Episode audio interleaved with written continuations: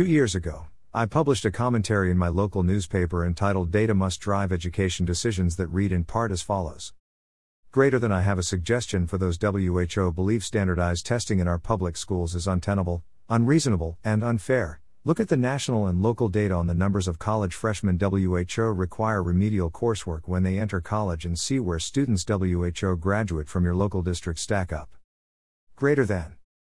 greater than given that some passionately feel that testing in our public schools is rife with problems, perhaps a more persuasive case can be made for examining what happens to our area high school graduates, and the subgroups of those graduates, after they receive their diplomas.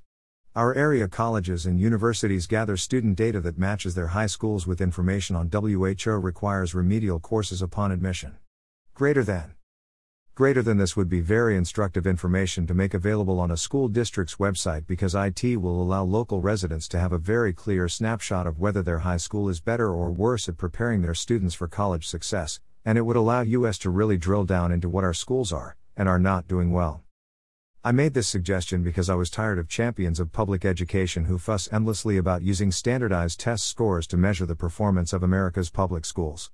Apparently, my suggestion that we should be concerned about how few of our nation's high school graduates are college ready based on measures as flawed as the ACT, SAT, or PARCC tests was simply failing to recognize what a truly wonderful job our public schools are doing.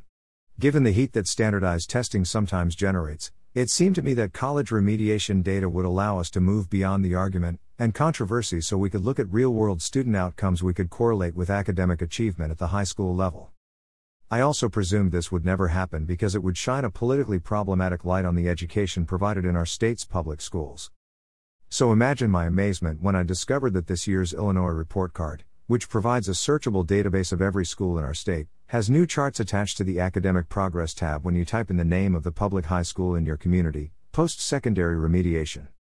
I encourage every parent and concerned citizen to spend some time on the website and learn about the characteristics and academic outcomes of your public schools.